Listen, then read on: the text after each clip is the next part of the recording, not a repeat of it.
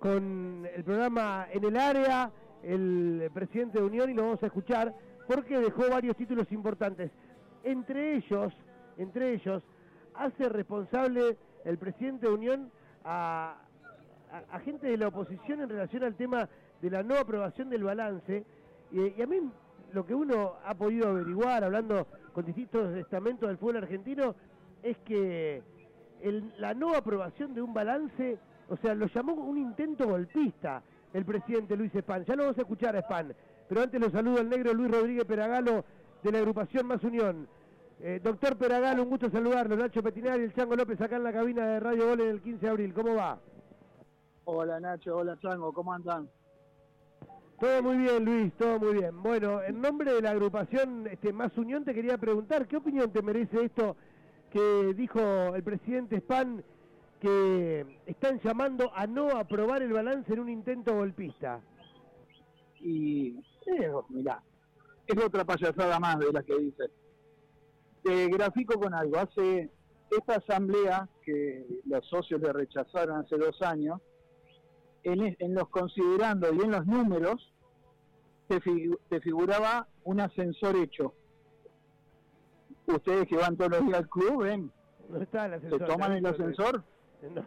¿Sí? Hoy venía subiendo con dos personas más que uno, por favor, gritaba ascensores, ascensores, porque hacen falta, pero de manera urgente. Lo no, no, pero, pero Nacho, en teoría figura como una obra terminada en, hace dos años atrás, y está la estructura y sale diciendo ahora que el ascensor a lo mejor para mayo llega por el dólar de no sé qué cosa. Siempre tiene un problema. Pero lo único inhibido siempre es Unión, lo único falta de jerarquía siempre es Unión. Hoy tenemos que estar escuchando que ganó Riestra. Entonces, imaginen muchachos que ganó Riestra y tenemos que estar con cierta parte del cuerpo en la garganta y ganar hoy sí o sí. Entonces a esto nos está metiendo esta gente. Más, no nos olvidemos que en ese balance que se rechazaron hay, dicho por los peritos de la Corte, once millones de dólares que sacó sin justificar y la deuda que no existe. Y alegremente en ese, valiente, en ese balance de rechazado, el señor presidente le dona o le cede a la hija una deuda de doscientos cincuenta mil dólares que todos los unionistas tenemos que pagar. Entonces, yo le diría a ustedes, ¿ustedes aprobarían algo así? Hizo una conferencia de prensa diciendo que el superávit, no, perdón, que había tenido un año deficitario de novecientos mil dólares. Y el balance están proponiendo el ciento dieciséis, son doscientos millones de pesos de ganancia. Entonces, ¿a quién le creemos? ¿Al perito de la Corte que te dice que desaparecieron once millones de dólares, que no existe la deuda, que es la justicia? ¿O a una persona que está imputada por administración fraudulenta del club? Está claro, Luis. Propósito. Eh, yo te quiero consultar, porque aparte, ¿cuáles serían las consecuencias de lo que Espán llama un intento golpista? O sea, la no aprobación del balance. ¿Qué, qué le podría acaer, acarrear a Unión institucionalmente si, si el balance no se aprueba? Nada, mirá. Hay una campaña del miedo diciendo que van a sacar puntos y todo eso.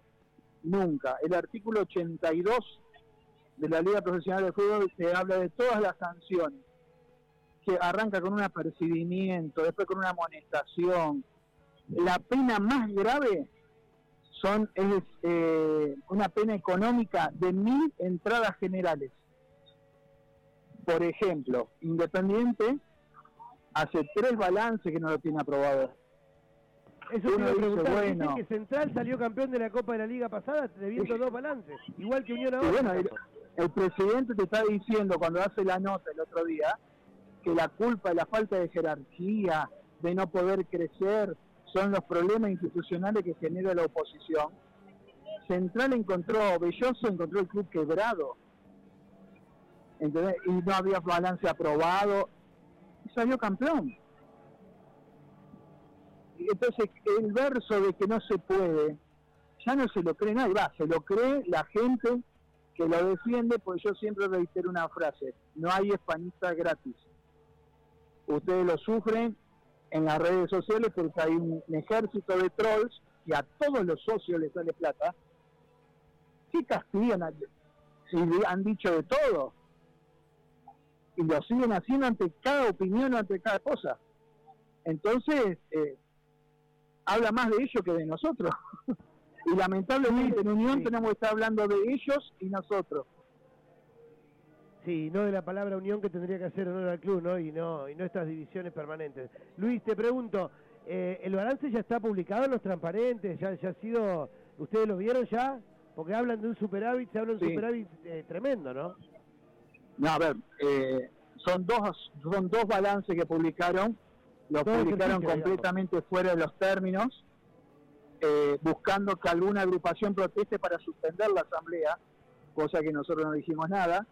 Hemos pedido una reunión al Ministerio de Gobierno para que garantice la seguridad de todas las personas en la asamblea. Y hay una reunión en el Ministerio de Gobierno el miércoles. Asamblea que al mediodía. El jueves que viene la asamblea. Sí. Jueves veintidós. Sí. Para delinear las pautas que se sigan en la asamblea. ¿Para qué? Para que no estén los patoteros que no te dejan hablar, para que no entre gente que no es socia por la puerta de los baños del estadio cubierto, para que para no entren operarios del para club que, que no son socios. Para, para que si vos te querés expresar lo puedas hacer, para que los socios puedan manifestarse, como bien dijiste hace un rato, sin miedo, sin ningún eh, tipo de... Hay una de cosa, temor. Nacho. La primera asamblea, que es extraordinaria, el ejercicio ciento dieciséis, tiene que tiene dos requisitos ineludibles que los establece el estatuto. Luis, el ciento dieciséis sí. es el del veinte veintidós, y después viene el ciento diecisiete Exacto. del veinte veintitrés. Exacto. Correcto. El ciento dieciséis te dice que cuando fue rechazado por los socios, necesita como mínimo la misma cantidad de gente que estuvo en la última asamblea, y ese balance será aprobado por las dos terceras partes de los socios, la memoria y el balance. Después que se, si pasa eso, recién se empieza a tratar el ciento diecisiete, con una particularidad. El ciento dieciséis, en el primer punto, se habla de, de dos de dos socios que rubrican el acta, como en cualquier asamblea, que son eh, Daniel Casal y el Rubí García, que tendrían que haber sido llamados por el club para rubricar esa acta de la asamblea rechazada, y nunca lo hicieron. El club nunca los llamó. Personas jurídicas los intimó a presentar esa acta, todavía nada. Eh, las agrupaciones tuvieron copia de esa acta, obviamente sin respuesta. Lo que, lo que se dice es que los dos los dos balances que están mencionando, el del ejercicio eh, de veinte veintidós daría ciento noventa y cinco millones de pesos de superávit, y el veinte veintitrés daría casi novecientos cincuenta, novecientos cuarenta y cuatro, eh, perdón, sí, novecientos cuarenta y cuatro mil pesos de superávit, o sea... Millones de pesos. Millones. A ver, Nacho, claro, vendiste en blanco veinte millones de dólares. ¿Dónde está la plata? El del de ciento dieciséis, que le da do, casi doscientos millones de pesos, después hizo una conferencia de prensa, que ustedes se deben acordar, que mostró papelitos, y dijo que el déficit había sido novecientos mil dólares. Eso lo dijo. Entonces, ¿a, a cuál le crees? ¿A qué Spán le crees? ¿Al que te hizo doscientos millones de pesos o novecientos mil de deuda? ¿Ustedes se acuerdan de esa conferencia de prensa? Sí, sí, sí, sí, sí. Bueno, el segundo balance, que según ellos da casi mil millones de pesos de ganancia, convertirlo a dólar. ¿Cuánto te da? Tres millones de dólares. Unión vendió por veinte. ¿Dónde está la plata?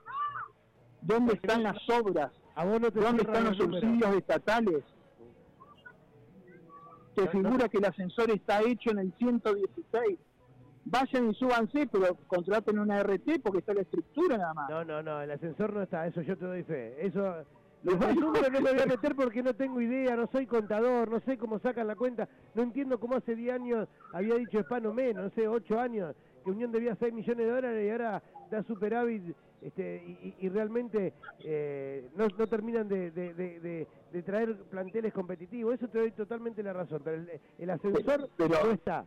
El ascensor te puedo asegurar que Nacho, está, te, doy, te doy otro ejemplo. Él dice que se le debe cinco millones y medio y hace poco salió diciendo que era cuatro y piquito, ¿no? Sí. La justicia te dice que esa deuda no existe. Entonces, de que la justicia dijo que no existe, existe, no lo digo yo, lo dice la justicia. El señor Espán empezó a ceder esa deuda a sus hijos. Y en los balances ciento dieciséis y ciento diecisiete hay que pagarle a los hijos de una deuda que no existe. Pero eso tiene que haber una documentación que lo refrende, que lo respalde. Eh, eh, bueno, a ver, la estamos esperando hace años que figure. Luis, eh, hay medidas judiciales encaradas. Sí, sí, ustedes con Rodrigo Villarreal lo han hecho veinte muchas veces. Y a la comisión directiva. No hay como los que más han eh, eh, tenido una un, un espíritu combativo, este, un espíritu de, de eh, inquisidor, de ir a, a, a preguntar y de ir a hacer una oposición, digamos, eh, que, que realmente sea una oposición a, la, a, a, a lo que ha hecho el presidente cuando ustedes consideraron que tenían que hacerlo de esa manera, de manera firme, lo han hecho vos, Rodrigo Villarreal, esto te lo reconozco. Luis, no sé si querés aportar algo más, yo lo que espero que la asamblea del jueves se desarrolle de la mejor manera, se cambiaron los días porque iba a ser un día, después se cambió para el otro porque la proximidad con el partido. Que, que Unión en algún momento ojalá pueda hacer honor al nombre del club, que haya una unidad, que haya una unión verdadera, no, no ficticia, ¿no? Y, y, y, y que haya sinceridad, que los números se muestren, que los papeles se hagan como se tienen que hacer en el marco de la ley. O sea, dentro de la ley todo, fuera de la ley nada.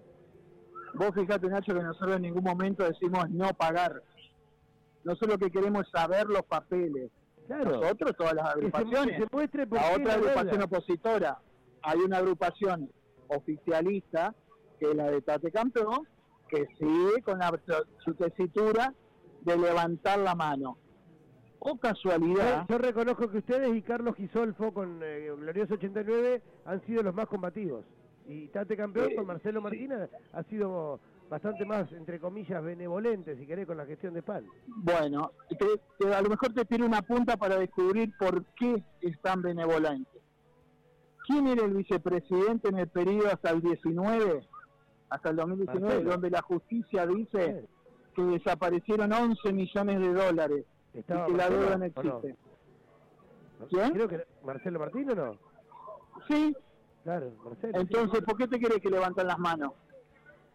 Analiza bueno. Las comisiones directivas que estaban hasta el diecinueve y, o casualidad, saltaron enfrente a ser opositores muy muy blanditos, muy lazos. Se pusieron a ver los, la, los nombres. Entiendo lo que me estás diciendo. Luis, te dejo un fuerte abrazo. ¿Sí? Lo tenemos que escuchar también al presidente, que habló con, la, con nuestra radio después de mucho tiempo, una gestión de Fabiana Costa. Eh, saben que tienen vos, Rodrigo, la gente de Más este, Unión. Eh, también un abrazo, mandarle un saludo a Leo Simonuti, los micrófonos abiertos. Abrazo grande y, y bueno, siempre a disposición y lo mejor para el jueves, Luis. Bueno, muchas gracias, Nacho. Que los socios vayan el jueves. Y, y quiero agregar una cosita. Sí. Era un muy buen puntero de derecho. ¿Quién? Yo me acuerdo. ¿Quién era buen puntero de derecho? ¿Vos? Yo, ay, bueno, sí. Estamos todavía despuntando el vicio allá con el querido Sergio Magnín, con, con gente de allá en, en la Liga Interprofesional, allá en el predio del sanatorio. A los cincuenta y seis minutos todavía seguimos corriendo atrás de una pelota. Pero estamos medio locos. Una vez atendió el oso. Abrazo grande, Luis, querido. Abrazo. Nos vemos. Un, un saludo. El doctor Luis Rodríguez Peragallo.